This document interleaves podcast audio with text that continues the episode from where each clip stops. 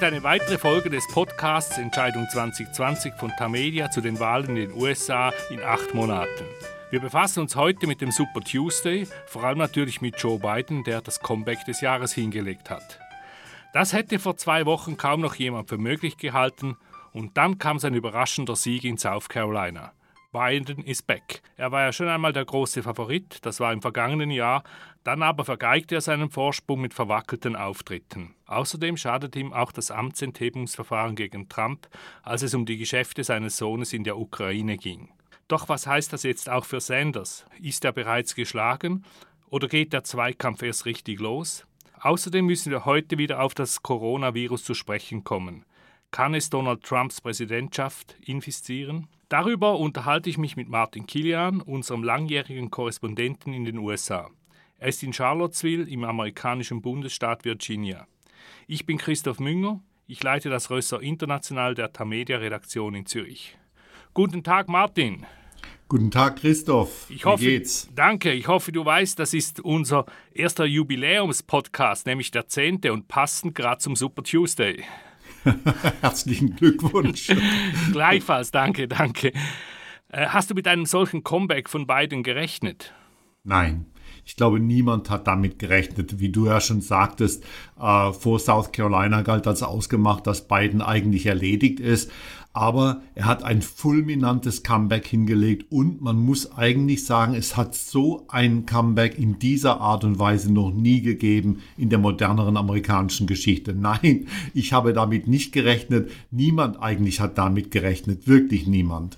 Aber es erinnert ein bisschen an 1992, als Bill Clinton beim Super Tuesday auch ziemlich stark äh, auftrat. Das ist richtig, aber äh, Clinton war ja nie der unangefochtene Führer bei den Vorwahlen zuvor. Er war nicht so toll in New Hampshire, er war nicht so toll in, in, äh, in Iowa und er lag nicht vor Beginn der parteiinternen Vorwahlen an der Spitze. Biden lag ja über Monate bei nationalen Umfragen klar vorne, bevor die ersten Vorwahlen anfingen und dann ist er eingebrochen und jetzt hat er das wohl wieder wettgemacht. Kann er das nun durchziehen, auch bei den kommenden Vorwahlen? Es gibt ja noch sehr viele Delegiertenstimmen zu vergeben. Oder ist es typisch, typisch für diesen Jahrgang der Vorwahlen, dass das Pendel hin und her geht? Naja, ich glaube, dass der Fahrplan der Vorwahlen eher günstig für Joe Biden ist. Also äh, es gibt noch mehrere Vorwahlen in Staaten mit starken afroamerikanischen Bevölkerungsanteilen. Äh, er wird auch Vorteile haben in Florida, in Ohio. Der Fahrplan sieht nicht so gut aus für Sanders. Äh, Ihm würde ich die besseren Chancen geben in Arizona, vielleicht in Michigan, aber im Großen und Ganzen glaube ich, dass man eher auf Joe Biden im Moment wetten könnte als auf Bernie Sanders. Aber man erwartet ja, dass nach der Auszählung von Kalifornien Sanders wahrscheinlich sogar noch an der Spitze liegt, was die Delegiertenstimmen betrifft. Also sie sind ja mehr oder weniger gleich auf, kann man sagen, obwohl das Momentum, da hast du sicher recht, zurzeit bei beiden liegt. Wobei auch das, glaube ich, kann sich wieder ändern. Kann dieses Duell die Partei spalten? Das könnte sie in einem Worst-Case-Szenario. Äh, dann nämlich, wenn viele der jüngeren Anhänger von Sanders sagen, dass sie, falls er nicht der Kandidat der Partei wird, nicht im November zur Wahl erscheinen werden. Das wäre natürlich fatal. Immerhin, äh, erinnere dich dran, Christoph, 2016 hat jeder zehnte Sanders-Wähler für Trump gestimmt nachdem Sanders die Kandidatur der Partei gegen Hillary Clinton verloren hat. Also die Chance einer Spaltung ist da. Ich würde sie nicht zu hoch ansetzen. Es wird eben dann noch viel darauf ankommen, wie klar die Verhältnisse sind im Vorfeld des Parteitags im Juli in Milwaukee und was auf dem Parteitag in Milwaukee dann selber passiert. Was hältst du denn von Sanders Behauptung, Behauptung, er führe die Partei in neue Sphären, weil er junge Wähler rekrutiere und sie an die Urne bringe und deshalb der beste Kandidat sei, um gegen Trump anzutreten. Ja, die bisherigen Wahlergebnisse bestätigen das eben nicht. Zum Beispiel gestern Abend in äh, Virginia gab es eine wirklich Rekordwahlbeteiligung, aber die war da, weil die meisten neuen Wähler für Joe Biden gestimmt haben. Es ist Bernie Sanders bisher wirklich nicht gelungen, seine Koalition zu verbreitern. Und er hat nicht diese Heerscharen von jungen Erstwählern und jungen Wählern, die zuvor nie gewählt haben, an die Wahlurnen geführt. Das ist bisher einfach nicht passiert. Stichwort Virginia, du bist ja nicht nur äh, Europäer, sondern du hast auch einen US-Pass. Hast du auch mitgemacht bei diesen Vorwahlen? Ja, klar, ja. Und wen hast du gewählt oder ist das Wahlgeheimnis? das werde ich, dir, werd ich dir nicht sagen. okay, lassen wir es da. Beruf und Privat muss getrennt werden. Aber trotzdem zurück zu den Demokraten. Ist eine Allianz äh, der Vernunft denkbar, wo sich die beiden Flügel zusammenraufen, um Trump zu schlagen? Das halte ich für möglich. Vor allen Dingen, wenn falls Joe Biden der Kandidat wäre, dann müsste er natürlich Themen aus dem Umkreis von Sanders aufnehmen. Er müsste also schon etwas stärker nach links gehen. Er müsste also einige Anliegen der Sanders-Leute wirklich in sein Programm aufnehmen. Und er hat gestern Abend in seiner Siegesansprache in Kalifornien die ersten Andeutungen dafür gemacht. Also zum Beispiel Hilfe für Studenten, die total überschuldet sind äh, und andere Sachen, die Sanders propagiert hat. Es wäre durchaus vorstellbar, dass Joe Biden, falls er der Kandidat ist, etwas mehr nach links rückt, um eben diese junge Anhängerschaft von Sanders einzubinden in sein Programm. Würde äh, Sanders, falls er der Kandidat wird, was auch noch nicht ausgeschlossen ist in keiner Art und Weise, würde er nach rechts rücken?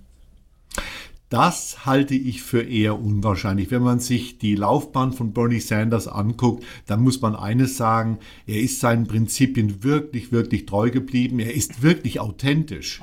Das ist ein authentischer Typ von Politiker und ich kann mir eigentlich nur schwer vorstellen, dass er von seinen Kernforderungen abrücken wird. Aber vielleicht, wenn äh, als Belohnung die Präsidentschaftskandidatur der Demokraten winkt, wird er das tun. Ich kann es mir eigentlich nicht vorstellen. Er ist genauso authentisch wie natürlich auch Donald Trump. Das verbindet die beiden ja.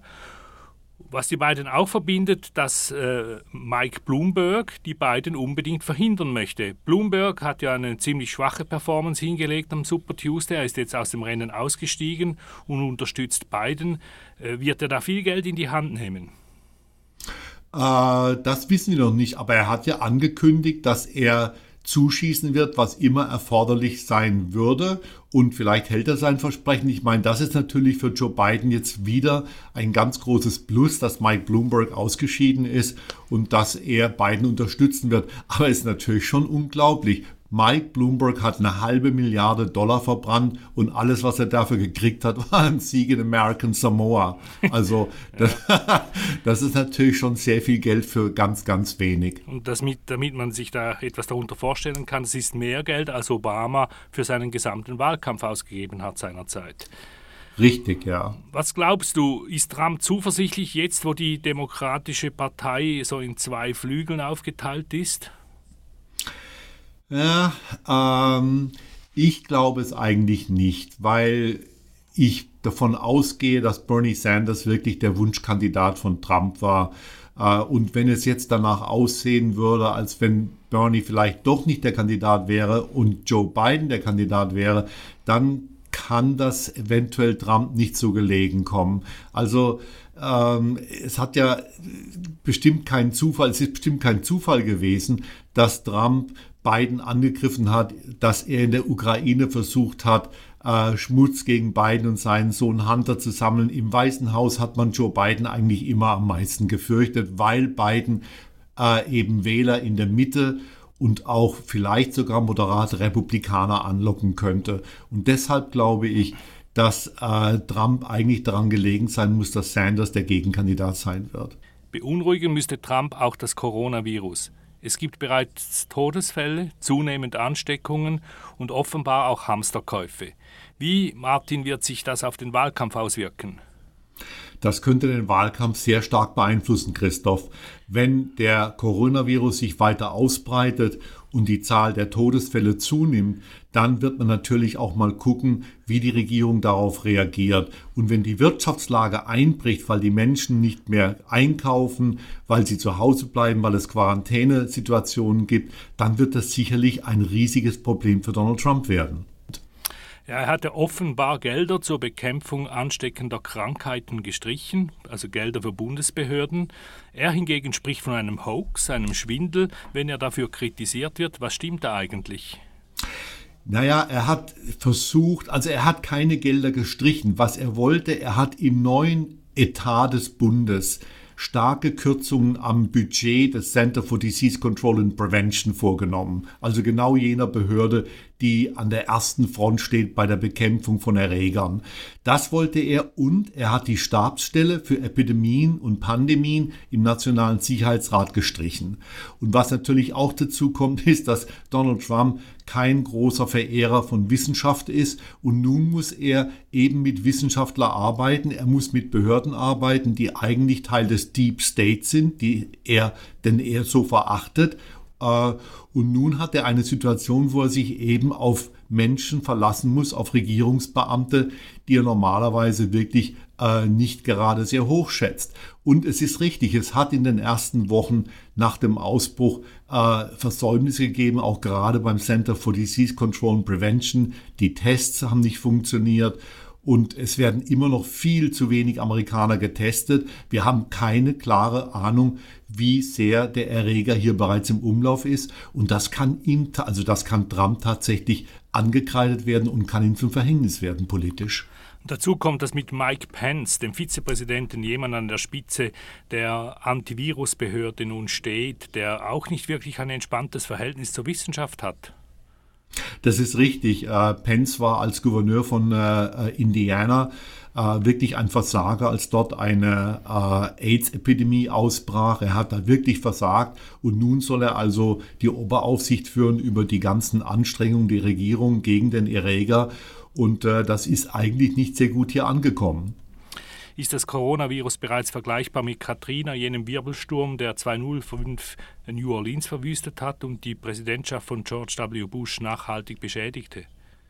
So weit sind wir noch nicht, aber das ist ein sehr gutes Beispiel, Christoph. Es könnte so weit kommen. Man kann ja wirklich davon ausgehen, wenn Katrina nicht im September 2005, sondern im September 2004 geschehen wäre, also kurz vor der Präsidentschaftswahl im November 2004, hätte George W. Bush diese Wahl wahrscheinlich verloren. Und jetzt kann natürlich sein, je nachdem, wie sich der Erreger hier ausbreitet und wie die Reaktion der Regierung darauf sein wird und wie die Wirtschaftslage sein wird, dass der Coronavirus tatsächlich zu einer ganz, ganz ernsten politischen Bedrohung für die Wiederwahl von Donald Trump wird. Vorwahlen und Corona Beide Themen bleiben uns erhalten. Martin, ganz herzlichen Dank. Wir haben wieder viel besprochen, aber sind natürlich noch lange nicht fertig. Bis zum nächsten Mal. Kommende Woche hören Sie an dieser Stelle wieder die Kollegen Loser und Cassidy, die zurück sind aus den Ferien. Das war eine weitere Folge von Entscheidung 2020, dem Tamedia Podcast zu den Wahlen in den USA. Besten Dank für Ihre Aufmerksamkeit. Nachhören kann man diesen Podcast von den Websites von Tagesanzeiger, Batz, Der Bund, Berner Zeitung und allen anderen Tamedia-Zeitungen. Am Mikrofon in Charlottesville, Virginia, war Martin Kilian. Hier in Zürich Christoph Münger. Bis zum nächsten Mal, hier Assum.